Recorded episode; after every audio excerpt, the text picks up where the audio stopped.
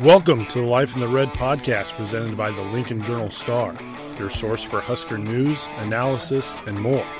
From football in the fall to recruiting in the summer, we've got you covered. Now, here are your hosts, Chris Basnett, Parker Gabriel, and Steven M. Sipple. Three, two, one. Welcome in, Life in the Red podcast. I'm Chris. There's Steve. There's Parker. It is 2:26 p.m. here on Friday, January 28th, 2022. We're almost one month into the new year. Plenty to talk about. Uh, well, depending on your point of view, I guess we're going to talk some hoops. There may not be a whole lot to talk about there, considering the record. We'll talk a little football, uh, kind of where the program sits now as we kind of near the second signing day next week, and and get within a month or so of spring ball here and we'll also touch on um, we'll also touch on baseball. Uh, the baseball team uh, open practice today. I'm going to mute my notifications on my Slack right now because they're beeping at me. It's it's loud. What's going on on Slack? People are just slacking, slacking around. typical like journal star slacking. Typical, typical journal star slacking. What are you doing, right? What's going on at Sipple's house right now? Uh, it's, it's slacking. I mean, slacking. just being a sports, being a sports writer. Yeah. So how you. many times have you looked at the Lincoln Journal Star Slack channel? Sipple. do you have Slack even downloaded on your? Do you know what? Do you know what Slack is?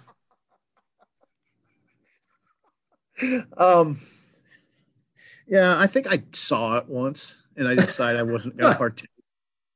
this doesn't look like me. I think I'm just going to jet out of here. I hear that they have like the Slack commercial on TV now, and every time I hear the sound, I like I like have a reaction to it. Like it's not good. It's not really? a healthy situation. I like yeah. look back toward where our off like home office. I'm like, oh no, never mind. That was a commercial. hey, I got a question. Could you, hey Baz, can you do the Slack sound for us? Uh, no, hard to do. Really. No, it's hard to do. It's it's it's a very mechanical, computery sound. It's kind of like a, it's kind of like a, kind of like, yeah, it's like it's almost like a. That was like good. A, that was good. Do that again. Yeah, it's, it's, not bad. It's not that was bad. that was good. Said the guy who's never heard a Slack notification in his life. but if, now I know sort of what it if I yeah. ever decide to partake. There you go. You'll, you'll be like, oh, I bet that was this. I bet that was Slack. Yeah. Oh, that was Slack. All right. It's the off season. Right. Can you tell? Except for hoops. Did yeah. you guys? Did you send any Slack messages to, to, to the newsroom today? I've today. No, I have sent messages before. Have you? Yeah. I've exchanged Slack messages with Parker and our our young Nathan, Nathan Head. Yeah. Um, Sparks. With Victoria, with young Sparky. All right. So, well, all right. Maybe I'll get that could be something I do late in life. Late in life. Well, you're already late in life, aren't you? Yeah. Like you're kind of I mean, in the sunset know. years. The sun's yeah. setting a little bit. The oh, shadows oh, are getting long. Yeah. They, yeah. The naps are getting longer. the naps are getting longer. May not wake up from one of them. Until one, one day, it's just a really long one. Yeah, it's just a really long one. Um, mercifully, it would. Okay, all right. Let's move on. Let's move on. So, it's getting uh, on a brighter note. Let's talk about Nebraska. Yeah, on something happier. Let's talk about Nebraska basketball. Uh, dropped to six and fourteen last night. Zero oh and nine in the Big Ten after the 73-65 loss to Wisconsin. Wisconsin came in playing on the road in the Big Ten, didn't play very good. Leading scorer had zero points at halftime, and Wisconsin was pretty comfortably ahead most of the way after the first five ten minutes or so. Um, led by as many as 18 in the second half. Nebraska kind of closed the gap there over the last bit of the second half to make it a little more respectable. But another loss, 12th in their last 13 games. The only win in that stretch is over Kennesaw State at home. Nebraska's 0 and 13 against power conference opponents this season. It's uh, it's grim. It is it is grim. Uh, Rutgers comes to town Saturday. Then you got a road trip to Michigan. Then a couple more home games uh, after that. Um, Northwestern, Minnesota, two games that are I would say winnable. Uh, if if you want to if you want to look at winnable games. So. Sip, you kind of wrote it last night. This in this stretch for these next five at home, this is where Nebraska needs to show a little bit of progress. And you know, from what we saw last night, didn't see a lot of progress. Now, they were coming off the COVID pause, hadn't played in 10 days, playing at 4 p.m., pretty flat atmosphere, which is understandable considering the team's record and the time of day that game was played out on a Thursday. But this this five game stretch kind of off to off to a, a rough start and, and a pretty key stretch for Nebraska if they want to try and, and, and build any kind of momentum here over the second half of Big Ten. Yeah, I this is these five games, including Wisconsin, is this is the easiest stretch of schedule you can find, and and partially because there's four home games in it. Now, I, I don't know. I don't know how to. I don't know that I would call it key. I don't. I don't because I, I, don't know where Trev Alberts is in his in, in, in the way he's sizing all this up. But yeah, Baz, I uh, you said it pretty well. I think if they're going to build momentum, this is the time to do it. Um, and you could do it. I think they, you know, again, Rutgers on Saturday. Rutgers is is 107th, or they were 107th to begin the week in the net rankings. Um, at Michigan, now Michigan's beating you by 35. Um, Michigan's playing a little better. That's going to be a tough playing game. a little better, and they're yeah. 38th in the net. Yeah. Then you have Northwestern and Minnesota in Lincoln Northwestern was 81st in the net, Minnesota 79th. And I, you know, and I, let's just be re- very real. If I'm Trev Alberts, I'm looking at that and saying, if you can't beat Northwestern and Minnesota on your home floor right now, then and and, and if those if those are then the what would they be the the ninth, tenth, eleventh, twelfth straight losses in the Big Ten, then what are we doing at that yeah. point? You're sort of and you're trying to tell the rest of your coach coaches that we're emphasizing the, the competitive part of this all this we're trying to perform at an elite level every decision you make i want i want it to be elite but meanwhile the basketball team's 0 and 13 in the big 10 and can't win those games on their home floor I, it, the message would be it wouldn't it wouldn't jibe so yeah, you're no. getting it's getting awkward is i guess what's what i'm talking i agree i agree um I'll throw Rutgers in there too. Nebraska beat Rutgers by 20 last year in Lincoln. And Rutgers went to the went to NCAA tournament. You know, so this isn't that. Let's not just throw that game out, even though Rutgers blew them out a couple weeks ago. But yeah, you're right. It's awkward. It's weird. And, and, last night was weird. It was a weird vibe, I thought, in PBA, and part of that was just again the weird time of day. But it's getting to that point now. Um, you know, I'm very curious to see what a, a Saturday noon tip against Northwestern looks like or uh, yeah, next set a Saturday noon tip against Wisconsin next week or Northwestern next week. Yeah, Northwestern. An 8 p.m. home tip against Minnesota. You know, it's there's are games you can win, but what are those crowds going to look like? we look, we've seen this before. We saw it late in the Tim Miles era, where it was just kind of everybody was waiting for the next bad thing to happen. It feels it feels a lot like that to me. Maybe not quite to that point fully yet, but it feels pretty similar. And it's, I mean, there's, they just need something good to happen at this point, and and nothing good has happened. They got Trey McGowens back, and they're 0 2 since he came back. And you know, uh, it, I just, it's it's tough to see a way out of this that ends positively for Nebraska basketball this season as far as wins and losses because even even Northwestern they're not great. They're good enough that it's going to be tough to beat them. Minnesota is not great, but they're good enough, you know, and, and everybody else are going to play down the stretch here. There, there's nothing easy. And you're, and we've talked about this before. Nobody wants to be the team that loses to Nebraska. Nobody wants to be that first team in the Big Ten that loses to Nebraska, whether you're competing for a NCAA tournament spot or not, whatever. You don't want to be that team that's the first one to, that Nebraska beats. So look, they're in a tough spot. They're up against it. And it's, it's tough to watch. It's tough to watch loss after loss, and the same things happen over and over and over in those losses. And SIP, you saw it last night. The poor shot selection at times. The when Wisconsin got on a run, Nebraska got quick on offense. There wasn't a lot of ball movement. It's the same stuff we've seen over and over and over. They got killed on the glass again. You saw offensive rebounds leading to wide open threes, especially early on. And, and it's just it's they're losing, yes, but they're losing in the exact same ways over and over and over again. It's just it's not looked it's not a good picture right now for Nebraska. I'm not sure what Fred can do. That's the I mean, the, yeah, you, you that's kind of the point I was trying to get to. Yes, you're not. I just don't know. I mean, people say, well, let's have a productive discussion. What can Fred change? I, I don't. He, he tried to run the offense more through Derek Walker. Now, Pat Baz, my read on that was the Big Ten adjusted pretty fast to that. Yeah, they've um, shot it. They've shot it better percentage wise since doing that, but it takes more than shooting a good percentage. Um, they also yeah, they, get away from it sometimes in games like like early in the game yesterday. You know, they hit some shots from the outside, and then it's like then it just goes right back to that. Like yes, play on the perimeter, and then you go into a long scoring drive. It's like oh shoot, yeah, we should go back to playing through Walker, and then they you know yeah. The, they had a stretch. Yeah, go ahead and go, go, go. They had an 18 minute, an 18 minute stretch, half a game last night. Uh, like this, the last half of the first half, the first part of the second half, where they went four for 28 from the field. I mean, and and how many of those SIP did we watch where it was dribble down, one pass, dribble down, no pass, chuck something up after you dribbled around a lot and, and go back and have to play defense. I mean, it just we've seen it every game. And that's and that's where it got away from Nebraska. And you know, Fred said it after the game. And, and look, these, these press conferences are tough because you have to try to explain these things. But Fred said, well, if you get rid of that stretch, then we're right in the game. So, and I'm going, so if you get rid of half the game, you're right in the game, basically. Right. You know, and, and, I'm not trying to make fun of Fred or anything. I mean, press, you say, oh, he's really professional. He's really professional. Yeah. yeah. And, but I mean, that's, that's what it is right now. It's, they just, they cannot get out of their own way, even though they know what the problems are. They recognize what the problems are. They cannot for whatever reason, get out of their own way and, and make this thing work for 40 minutes and give themselves a better chance. Yeah, the COVID, you know, he he Fred, we talked about the COVID thing. That I always resist that conversation. It's really easy. I mean, you can really just go right to the Nebraska women who missed a week with COVID and came back last night and and weren't perfect, but they won by 33.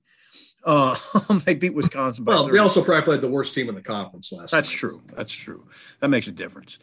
Um, but I anyway. Problem yeah. is Nebraska is the worst team in the conference yeah. on the men's yeah. side, so there's no one to right. get right. Wisconsin, Wisconsin was interesting to me. There, you know, I always take, I, I kind of, I, I always always a little bit leery of Fred's style because it's so reliant on the three. Wisconsin is an example of a team that they they they they, they tried to pound it inside, shot terribly from inside the paint, inside the arc. But but they do have the versatility where they in a situation like that they have a guy like Brad Davison, um, and and a couple other shooters that can that, that takes care of the problem. Nebraska has, doesn't have that. Here's a Wisconsin, here's a, if Go ahead. Go go go. No, go ahead, Sip. Keep going. I was going to say Wisconsin's a team that if they're if they're not hitting the three pointer, they can pound it inside. Yes. And that's what that's why I always try to relate to people is that's why I'm uncomfortable with Fred's kind of the way he approaches things. Um, Michigan will be that way. If they're if they're not hitting outside, they can. They, there's a seven footer to pound it into who's good. Nebraska doesn't really have that option. Here's a stat for you from the game last night. I think Wisconsin in the first half of that game was four for 24 on two point shots. Think about how bad that is. It's terrible for, yeah. for a Big Ten team. And, and for the game, they were they were one for 22 on mid range jumpers, like long twos, basically. Yeah. yeah. I mean, just I mean, pitiful, pitiful numbers. Pitiful. And they were never really challenged in that game. Think about that, because because like you said, they have an experienced guy in Brad Davison who's done it before against Nebraska. They've got a really solid point guard in Chucky, and we don't need to belabor that point anymore. Uh, the fact that he's yeah, he grew up right down the road. But first possession of the game, what happens? Wisconsin is in a scramble situation. Chucky gets the ball and buries a three right in Alonzo Verge's face. You know, I mean, kind of tells you where where it's at. I know, right? I know. You know, so it. You're right. Wisconsin has an identity. Wisconsin's like it, it reminds me they're really good teams. Um, and Parker could probably speak to this better than I can, but it reminds me they're really good teams where it's it's your typical Wisconsin, but they've got a star uh, in Johnny Davis, and he just changes their whole dynamic. He wasn't great last night, but you still have to pay attention to him. And, and you know, Nebraska had to do that. That left Brad Davison open quite a bit. Brad Davison hits five threes in the first half, and they're off and running. So it's it that's a really really good Wisconsin team. Let's give them they credit. Yeah, Sipple uh, made they, a good point. When I was talking to Sipple last night, he made a good point, which is that at the end of the day, like Wisconsin this year, they're good defensively. They're not elite. KenPom's got them ranked like in the around 35th or something like that in the country defensively, but they they crash the glass and they play defense. And those are two things that are really extremely those are controllables, right? Like that's you can be now you can't just roll out of bed with a bunch of six foot guys in the Big Ten and be a good rebounding team, but a lot of it's about effort, you know. Yeah. And and it so is. is playing defense. And so they, you know, Sipple said to me last night, I said, Well, they rebound hard and they play defense. And if you do that, there's like a baseline level that you're going to be at. Now, there's been, I mean, everybody's got nights where they play bad, you know, and they've looked The Wisconsin team, like they're good, but they needed overtime to beat like Illinois State after Christmas or something like that. Like it's certainly not infallible, but it just there's a consistent consistency level in the program, and it's in a lot of Big Ten teams because they have multiple things that they do really well. Yeah, and the thing that they have multiple tools that they can go to in their toolbox on any given night, and sometimes all of them fail, and you look like crap, and that's just the way it goes. But like Nebraska is sort of like to to overgeneralize it. It's like they thought they were going to be a good shooting team, but they're not, so they're bad. So what? Yeah. yeah. Then what? Yeah. Yeah. yeah. It's yeah. like there, there was no recourse once they it the the amount of time and it was from Western Illinois on early in the season. You're like, well, 29 games left, 30 games left, they'll get it going. But when they didn't, there was no second act for this team. There was no like, well, they don't shoot it well, but we'll maybe they can win some games because of this, this, and this. No, it's just like the one thing fell, and that was it. Yeah, guard Baz. You heard Greg Gard, Parker. If you listen to the post game, Greg Gard, What did he say, Baz? He said, "I asked him how how'd you feel about the way your team plays. We only played well in spurts. Yeah, played well in spurts. Yeah, and he said we played well in spurts, and he said I thought it was going to be a race to 100, but here's what he said. It was interesting to me. He said what got us on track was we brought some guys off the bench who put, who got our defense set. Got our, we put start playing good defense. Yeah. That's not a tool Nebraska has in its tool bag. Uh, no. You'll never hear Fred Hoiberg say we went to the bench and then we turned up the defense. Not you just that's not really a tool for Nebraska. Yeah, they don't really. Yeah, and, and, and you know? it, it never has been, and, and not not that we expected it to be under Fred Hoiberg, but you got to play some semblance of defense at some point. You know, they do and sometimes, gotta, and you've got to. I mean, they can turn teams over and they can get teams late into the shot clock, but part of defense yep. is rebounding. You know, part part of defense is stopping the possession great. and getting the ball back. You know, God, that's a great point. Yeah, I thought that was something Bryce McGowens said last night that I thought was interesting. You know, they they play good defense a lot of times, and it's almost like they seem happy that they got the shot forced, that they don't don't get the rebound. You know, and we can talk about size and this and that. Western Illinois had a six-two guard that had nine rebounds against Nebraska. It ain't size, you know. You're it, that's part of it, yes, but it's want to, and, and, it's wanting to, it's having some pride in it, and wanting to finish possessions, and uh, yeah, like I said, you know, part of playing defense is rebounding. That's a great point. Getting yeah. a stop means you get a stop. It means you've got the ball and you're going the other way. It doesn't mean they got the offensive rebound. Now you got to play defense for 30. Uh, that's a good, Baz, that's it's, a good point that people don't always think about that, but it's that exactly that is the end point for sure.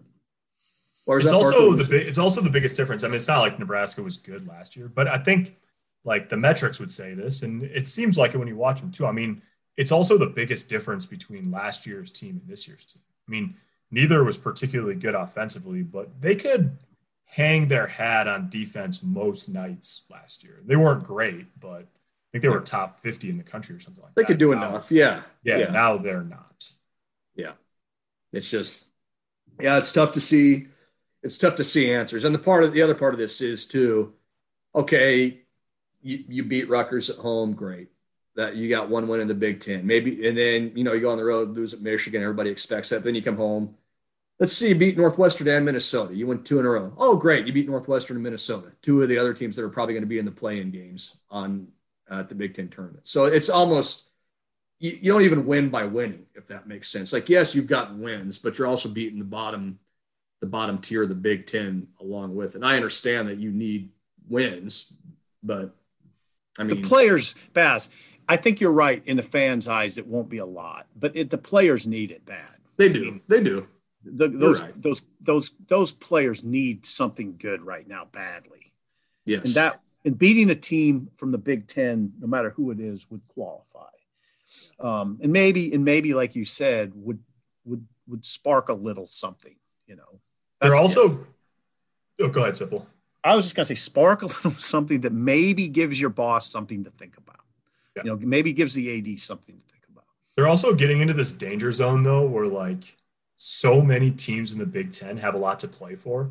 Like mm-hmm. every night, that's like the team, like Wisconsin last night, they win, they go, they get back into a tie with Illinois in first place in the Big Ten. I think they play at Illinois next week sometime. Like there's either teams that are in that or they're like lining up for bubble life and you know you can't And then there's the pride thing where it's like at this point, like nobody want. I think they're gonna get good shots from teams too, like in general, because nobody wants to be the team that loses to Nebraska.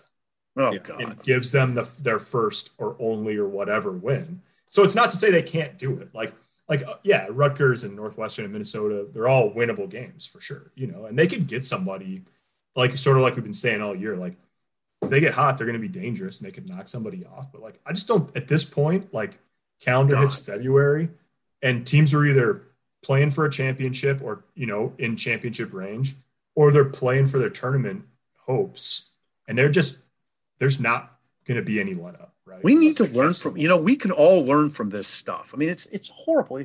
Baz, you always you know you're reciting those records and if you let them sink in, they're just awful. But the thing you learn, the, you know what my big takeaway is from both Hoiberg situation and Frost situation.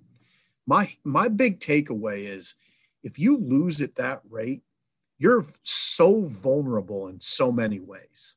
Yeah, you you, you just become vulnerable. You're what what am I talking about? Okay, vulnerable to the media. You can't take a hard enough swipe at Fred right now. I mean, yeah, it's and it's sad. I mean, I don't enjoy it. Nobody enjoys it, but you know, Dirk Dirk Chatelain wrote a column. I'm sure it's really, you know, it's rough. You know, but what can Fred say? What Nothing. could Frost say? What could Frost say this year when we were when I was taking swipes at him? They yeah. can't say anything, and they don't even try because they yeah. can't. Yeah. The record's the record. The record's the record. Yeah, that's exactly right. Yep. And then, like what Parker's saying, is vulnerability. That's vulnerability. When you mm-hmm. people don't want to lose to you because they would be embarrassed to do so. That's vul- you're vulnerable. I mean, it, it, just creates an aura of vulnerability that's hard to deal with. A bad know? spot to be. Um, yeah, that, that's we. You got to try to learn from it. And if I were a coach, I'd be watching it close and think, "Hey, guys, we never want to be in this position." It's because it it leaves you in some very precarious situations. Your job, you're vulnerable in your job. It makes you vulnerable in recruiting. Um, you might try a little too hard to do certain things. Um, the media is the media. You got to deal with the damn media. You got to deal with the social media part of it. And there's really not much you can do about it. You yeah. know, it's a it's interesting when you talk about Fred because think about Fred and, and, his last couple years with the Bulls uh, weren't very good record wise. Got fired, you know, 20 games into his last season there.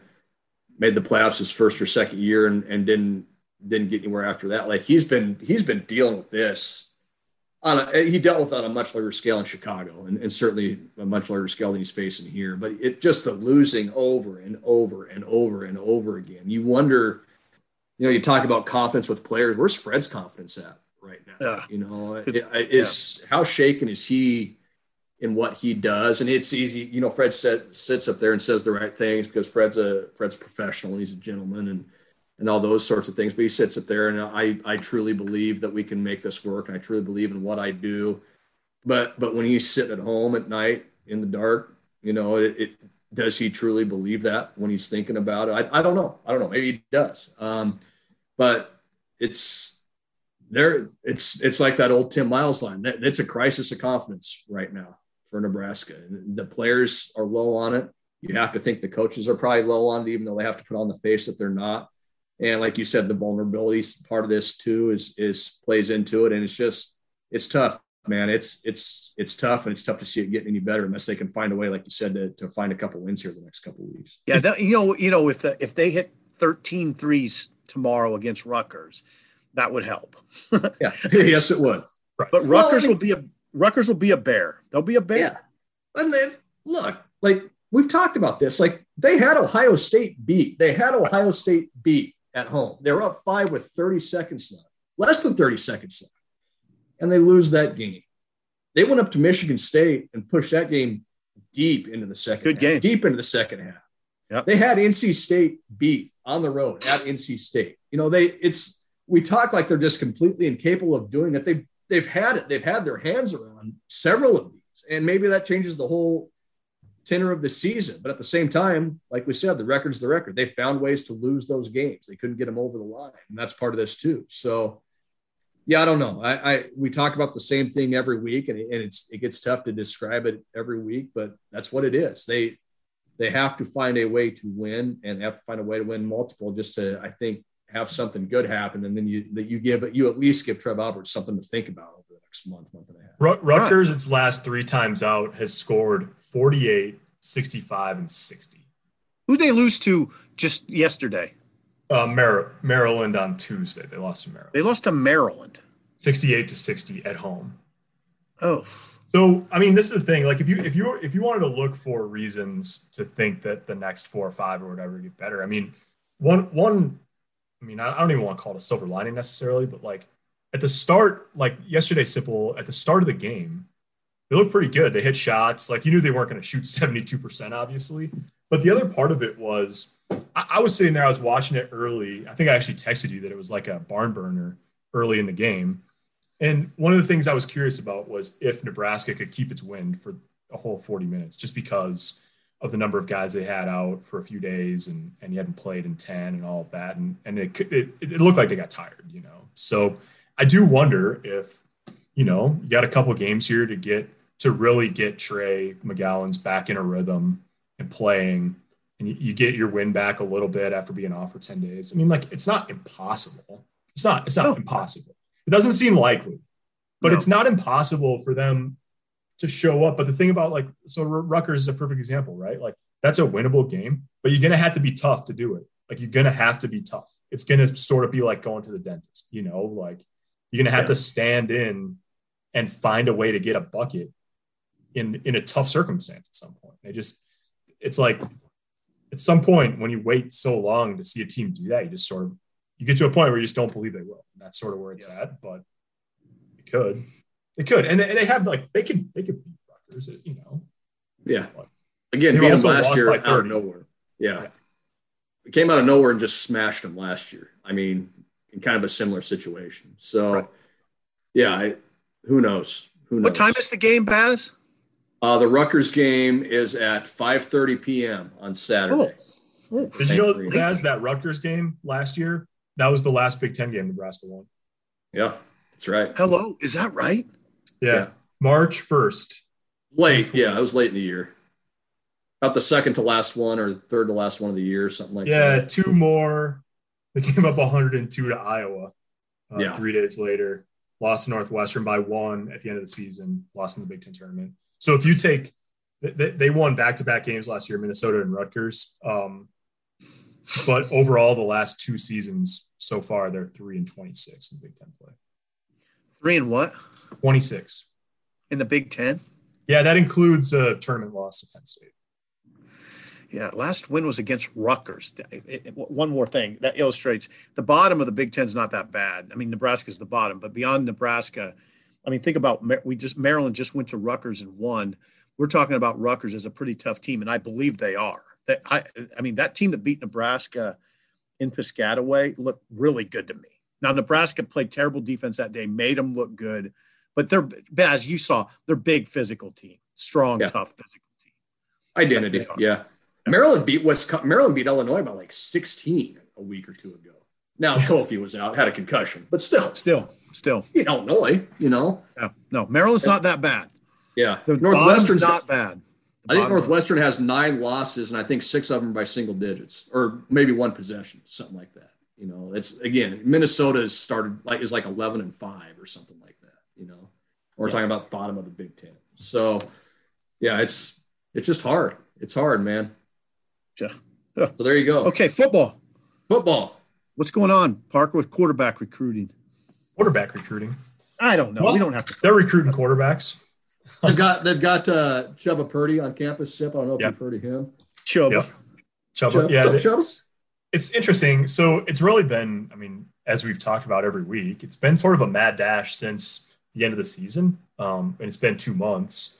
Um, obviously, they brought in a big transfer class, and for the most part, finished off their 22 class. There's a couple things um, sort of left on the to-do list over the next few days. They have another junior day on Saturday. Um, they're gonna have a bunch of guys on campus, including JJ Cole, who's one of the recruits that's sort of in the picture in terms of the the quarterback position for 2023. Um, and Frost. So this morning, Friday morning, um, they were in Wichita, Kansas, to see Avery Johnson, who's maybe the top quarterback on their board for the 23 class. Uh, it's going to be interesting to see how that shapes up. JJ Cole is going to be on campus for this junior day. Avery Johnson, previous commitment, uh, is going to a junior day at Arkansas this weekend. And Arkansas. yeah, and they're going to try to, and then Nebraska will get him to campus in March. So I think, um, you know, I think Nebraska would like to get him up to campus this spring where they can um, shower him with attention rather than having it be a junior day that has you know 35 guys or whatever on campus. And then the other thing to watch um, in, in terms of the current, you know, the, the recruiting class is pretty much put together at this point, um, is the running back, Ajay Allen from Monroe, Louisiana, who visited uh, last weekend, official visit. And then on Tuesday, Frost, Brian Applewhite, and Mickey Joseph were all down in Louisiana to, to see him and put the full court press on. So signing day is next week on Wednesday. It's funny the February signing date like almost counts for nothing at this point. Yeah, I was I was um, like I had kind of like completely forgotten it was even happening until somebody mentioned it today. Oh right, yeah, the second yeah. signing day. So I guess like the ideal finish for Nebraska probably is if they are able to land Ajay Allen, who if you follow recruiting, you may know he was committed to TCU when Brian Applewhite was the running backs coach there. So now obviously Applewhite's at Nebraska uh, Nebraska would like to land him. It'd be super interesting. I mean, he'd be the third running back of this class, uh, along with Emmett Johnson, another high school kid, and then Anthony Grant, the junior college player who's on campus now for the spring semester. So basically, like the way this lines up is they have a junior day this weekend. They don't that we know of. They have no official visitors um, because of Jay Allen is basically the last guy left on their board for this year signing days on Wednesday. Hopefully, we're going to hear from Scott Frost and maybe even uh, Brian Applewhite and, and, Bill Busch, the two newest additions to the staff. We'll see about that.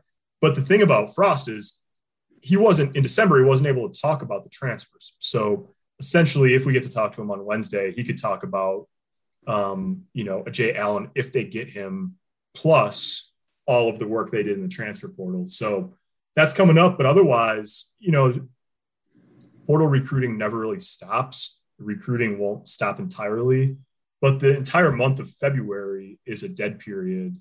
So it'll kind of maybe actually slow down a little bit. Um, you know, knock on wood, I guess you might say. Um, but honestly, it, it, should just basically be the last um, three weeks of the winter conditioning program, a few days off, and then spring ball starts February 28th a month. So AJ, what's Ajay Allen look like to you? What, what's his size?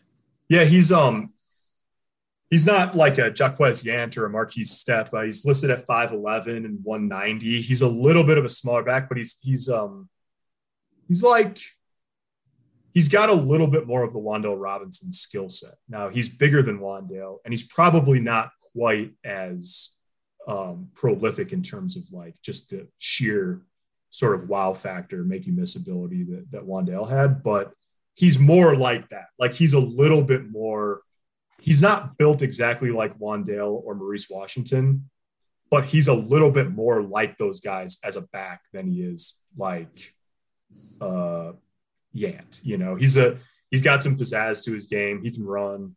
Um, he can make you miss and he's really, I mean, Rivals considers him a four star prospect. I, I think 24 7's got him as a three star. That could be the other way around. Interestingly, On3, which is newer to the scene, um, but is staffed up and is, is trying to, you know, really cover recruiting at a high level nationally. They've got him ranked as, as the number 108 player in the country and the number hmm. five running back in the country. Really? Um, yeah. So he's a good player. I mean, he's, he's the kind of guy that you know, you I think he's the type of guy that they've they had the connection with Brian Applewhite and they're in the mix for him. And he's just one of those guys that, yeah, they've got two running backs and yeah, they've got six, um, you know, on scholarship going into the spring, but he's a player that they clearly see as too good to pass up um, if they can get him. I fade in and out of consciousness. Did you say that we will be talking? You think we'll get Applewhite and Busch on Wednesday? It's possible. I, I don't. I haven't heard that for sure yet, but I think it's possible. Applewhite, Busch, Frost. Anybody else? Be nice to talk to the quarterbacks, but yeah, I'd like to see be, some. I'd like that to might see be some. Yeah, I'd like to see some Casey Thompson, maybe some. Keith, if you're listening to this, how about all 16 transfers Uh, yeah. Oh my god. Yeah, yeah, while you're at it, Trey Palmer would be nice. Uh, Brian Buschini would be good. You want right? to you want to talk to the Buschini? Yeah, that's my. You're you're encroaching on my territory now, Sipple. Punt the, God, the hallway specialist the new punt guy. God. How's that? Uh, I'm the oh, hallway yeah. specialist guy. The, you are the hallways. hey, listen. You are the Brian, Hey, specialist. listen. If Brian Buschini averages 45 yards net punting next fall, he's going to be a podium. Podium. He will not podium be a hallway guy. guy. you know, what, you know where he's going to start week. though. You know where he's going to start though. He's going to start in the in hallway. The hallway. Yeah, with Baz. With Baz, because Baz knows his role, and his role is in the hallway. the hallway of good, Memorial Stadium. He's a good team guy. The first time Pristup was up there, did you look over at, at the at the gaggle and go, "Who is that?" no, they announced them. No. I wish you could tell the Pristup story. That's wonderful, but we will not do that. We will not uh, do that. okay, so that that's a pretty good football rundown. Baz had the occasion today of talking to Will Bolt and some Nebraska baseball players on the first day of practice. First day of practice. We are three weeks out from the season opener for Nebraska baseball. February 18th, they play a four game series down at Sam Houston State down in Huntsville, Texas. Uh, so, yeah, we got to talk to Coach Will Bolt today. We talked to Max Anderson, uh, freshman of the year in the Big Ten last year, and at least one publication's preseason Big Ten player of the year this year. I believe D1 Baseball has him as the preseason Big Ten player of the year. Also talked to Shay Schanaman, right-handed pitcher out of Grand Island, who was a part of the rotation last year and is going to be one of those guys kind of fighting for the Friday night starter role this year. And yeah, look, we just talked about basketball and it's grim and you don't see a way out. Baseball is defending Big Ten champs, and and and they look they look pretty good, you know. So it's it's a fascinating season, I think, because I think Nebraska is going to be pretty good, and they're going to be picked by a lot of places to win the Big Ten. But boy, they got to replace some important guys. Uh, Spencer Schwellenbach, most notably, uh, your your second round draft pick. Uh, Cade Povich, your third round draft pick. Chance Hroch, who is a solid rotation guy for you. Got to replace your entire outfield. Um, you're replacing your four captains from last year, you know, guys like Jaxon Hallmark, Mojo Hagge, Joe Acker. So there's there's real talent on this roster, but a lot of it's unproven. They didn't play midweek games last year, of course, uh, with the Big Ten only schedule. So a lot of these young guys didn't get to play, and, and this is going to be their first chance to kind of get thrown into it and fill some pretty big roles. So it was, you know, Will Bolt talked like a guy today that that is coaching a team that won a championship last year. Talked about just kind of trying to carry that momentum from last year into this year, how that's important. But at the same time, you've got to wake up every day and say, you know what, we, it's about winning today. We've got to take care of today and getting better today. And you can tell that message is kind of starting to filter down to his guys. And, and he said it. He said in the fall, you know, we probably had out of 40 guys on the roster, we probably had 25 guys that understood that you know, the guys that were coming back, plus maybe like five freshmen that kind of understood that that's how you have to do it. It's it's that grind of every day and showing up every day. And he said now, and now that we're into the spring, it's probably closer to 30, 30 or so. So he said if we can get that up to 40 by the time the first game gets here, we're going to be all right. I, I think Nebraska likes their talent. I think Nebraska likes their depth. And right now, you're not going to maybe duplicate what you had last year as far as cohesion and, and, how close that team was and the belief that team had. But you've got some pieces there that in the conference you play in can make you pretty good. And so we'll see what it looks like when the games get here. But I think I think they kind of like where they're at right now. It's just kind of about these next three weeks, figuring out where pieces are going to fit and kind of going from there. Do you have a good handle, or do they have a good who who is who do you think the rotation would be right now? I think that's one of the big question marks. And Will said it. They're probably looking at seven or eight guys. Right? Okay. Okay. So there's there's obviously some guys you think of. Shay Schanaman um, is going to be um, in that group. You know, I, I, think that's kind of the kind of the main guy. I'm, I'm looking up the all the pitchers right now. I want to make sure I don't forget anybody. You know, I'm, I'm curious to see where a guy like um, Colby Gomez fits into this, coming off some injuries. I think he's more of a back of the bullpen guy you know, where does Koty Frank fit into it? He was kind of a long reliever for them last year. Do you stretch him out? Just Drew Christo, the the touted freshman, does how does he fit factor into this? I think he's got the talent to be there. Braxton Bragg. You know, I could, I could go up and down the list. Quinn Mason pitched for him last year. You know, Dawson McCarville and Mason Ornelas were both D1 pitchers last year at, at Grand Canyon and Texas A&M, respectively. Those guys are going to be in the mix. So there's some options there, and it's going to be interesting because they play that four game series right out of the gate. So you're going to need four starters right out of the gate uh, against a, a, team that'll be pretty good uh, in Sam Houston State. So there's options there. You know, I think I think you look at Max Anderson, probably pretty entrenched at third. You probably okay. slide Bryce. You probably slide Bryce Matthews from second over to shortstop. Probably your okay. best athlete, a really good player. Okay. You probably need a second baseman. Does Cam Chick uh, fit in there? He played some second base last year. Oh yeah, Cam Chick certainly fits in there, doesn't he? Yeah, gives you a good, gives you a really good bat, and, and is, has pretty good glove too. He could, he's certainly capable. He Got power then, from the second base. He power. got power at second base. Yeah, power, power from the left hand side uh, at second base. Um, question mark at first base. Who do who do you put there? question marks all across the outfield. I think that outfield spot, you're going to see a lot of young guys play. Could be three guys that maybe haven't played any college baseball before, uh, starting out out there. So we'll see what that looks like. Kyle Perry, that's another guy I need to mention as a pitcher, a guy that's pitcher. Back, yeah, yeah, a guy that was a bulldog for them last year when he got back from Tommy John. So, yeah, they the the culture. I think they they like where it's at, especially with how it kind of carried them last year and that's kind of going to be the thing is, is how do those guys this year fit into that culture because they're going to have to kind of figure some things out here the next three weeks and probably the first couple weeks into the season to kind of see where pieces fit. As when you got a recruiting class like the the one they have coming in, obviously there's a lot of talk about Christo and some of those guys. And I know you know Chase Mason left and all that, but like how does that how does that group fit in? Like, is it an opportunity for maybe more of them to make a big impact because there's so many question marks, or do you just sort of temper expectations on young guys? It's interesting because I think the the class that came in before this one, they basically had a red shirt last year, right? right? Yeah. Without the midweek games, so they've they've been in it. And now that's not to say a guy like like Drew Christo's not going to get to play. He's just got so much talent, you know. And even a guy like C.J. Hood from out of Norris, same same type of deal. But it's just it's it's hard to it's just hard to kind of place it right now. I think because yeah. you had such a big class last year that didn't get to play and, didn't get an opportunity, and maybe has a little bit of a head start. You know, as far as like I t- like I said, just understanding what the coaches want out of them every day, understanding what we need to do. So that's one of the questions you you have to get answered if you're Will Bolton staff. There's look, there's big time talent in this class. There's no question about that. There's pretty good talent in that last class too. Um, and they just didn't get on the field because of the way the roster set up, the way the schedule broke as well. So, yeah, hmm. I think you'll see some of those guys maybe early. I think you'll see a lot of those guys in some of those early midweeks as they're kind of trying to sort things out shake things out.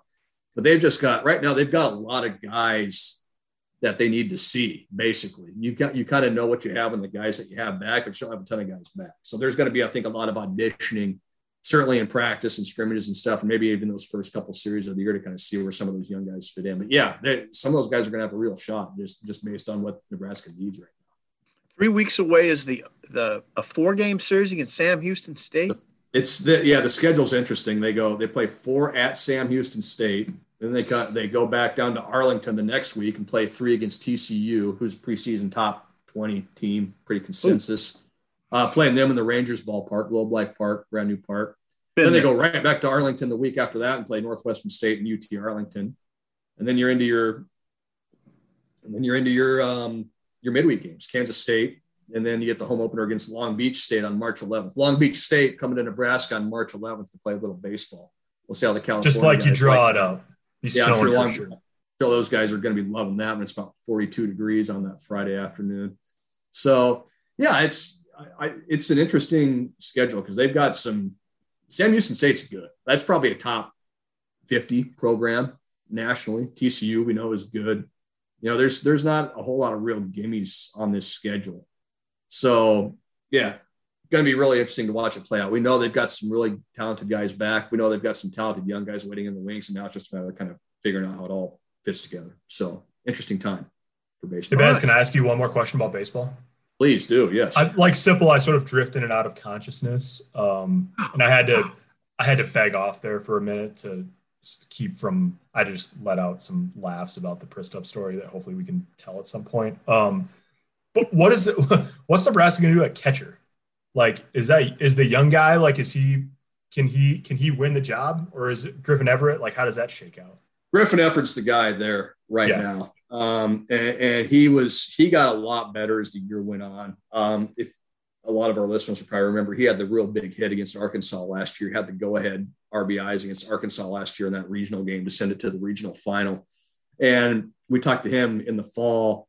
Uh, dude's a senior this year, you know, been around it a while, stepped in last year right away and was really, really good behind the dish, swung a good enough bat. You know, I think he's going to show a little more power this year.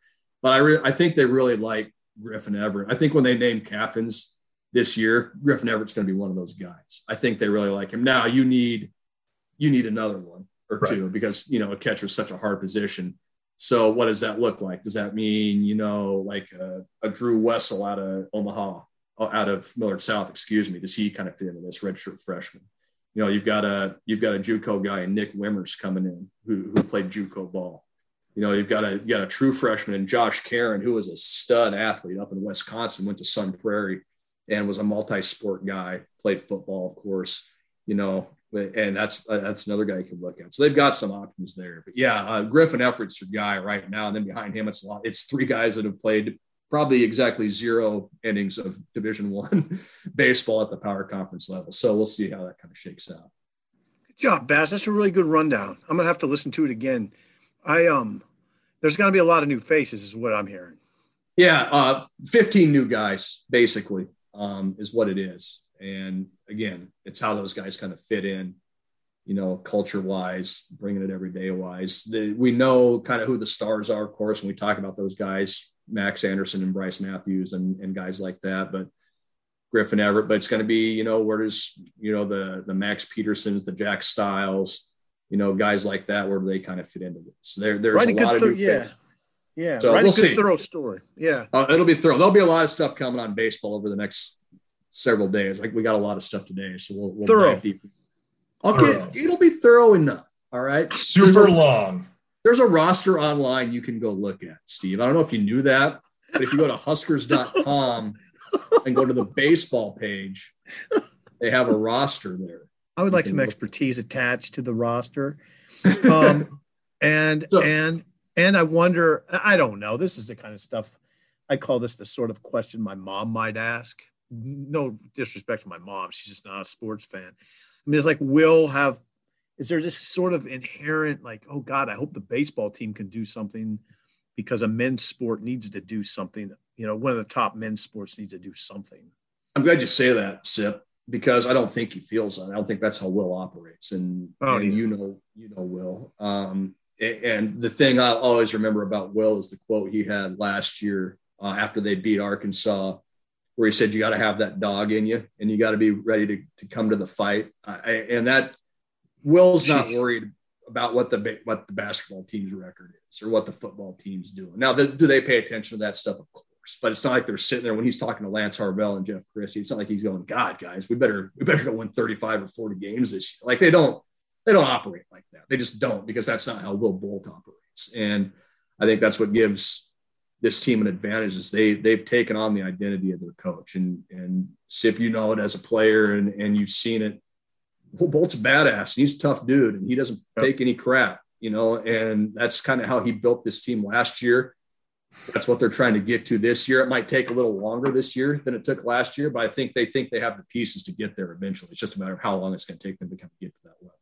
Good job, Baz. Good reminder of that quote. What did he say? He said, "You got." I need to find it because yeah, it's you. If he basically, it was after they beat Arkansas in Game Six of the regional in, in front of eleven thousand. He said, it was a great quote. And he said, you got to have that dog in you. You got to, you got to be with that guy that says when it's, you got to be ready for the throwdown. That's what it was. You got to be all about the throwdown. Yeah, all about the throwdown. You got to be all about the throwdown. And like, where I'm sitting in the press box, like ripping my shirt off as he's saying this, like, let's go, Will.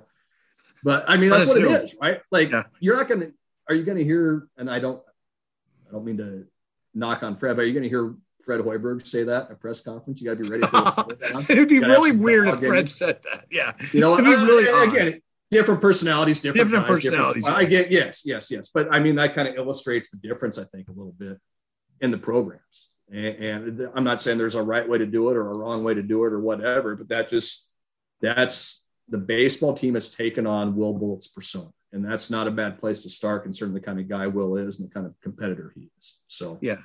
So, yeah, baseball is a little bit more about the throwdown than basketball, but that's interesting. That's an interesting. Yeah, it's very interesting. All right, guys. When it's grim, be the Grim Reaper. That's right. Would you quit calling me the Grim Reaper? Well, would you rather the Grim Reaper came after you, or would you rather be the Grim Reaper? Okay. Okay. All right. Yeah, you right. turned that on me. You turn that on me effectively. Thank you. Turn it around like a little 84 mile an hour fastball right over yeah. the middle of the plate.